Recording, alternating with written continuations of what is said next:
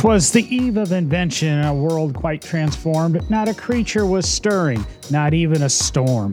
The streets were all quiet, no engines did hum, in a time long ago, before the age of the drum. When out on the roads there arose such a clatter, a series of rumbles, a mechanical chatter.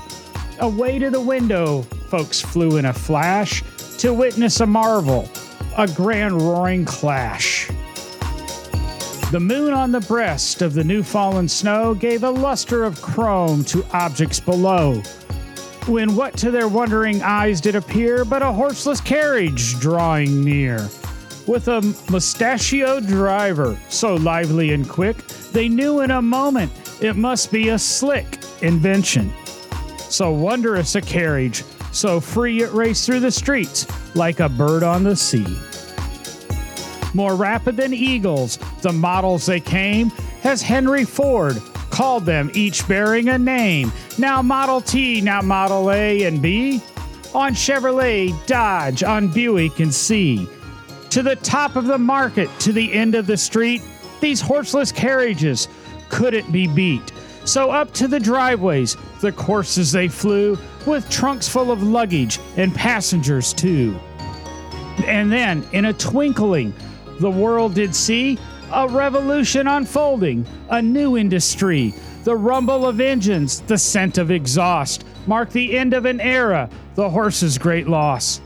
As dry leaves that before the wild hurricane fly, automobiles took over, reaching to the sky. So down the highways the vehicles flew with a trunk full of dreams and innovation too. And then in a moment, it shifted once more electric and hybrids, a new open door.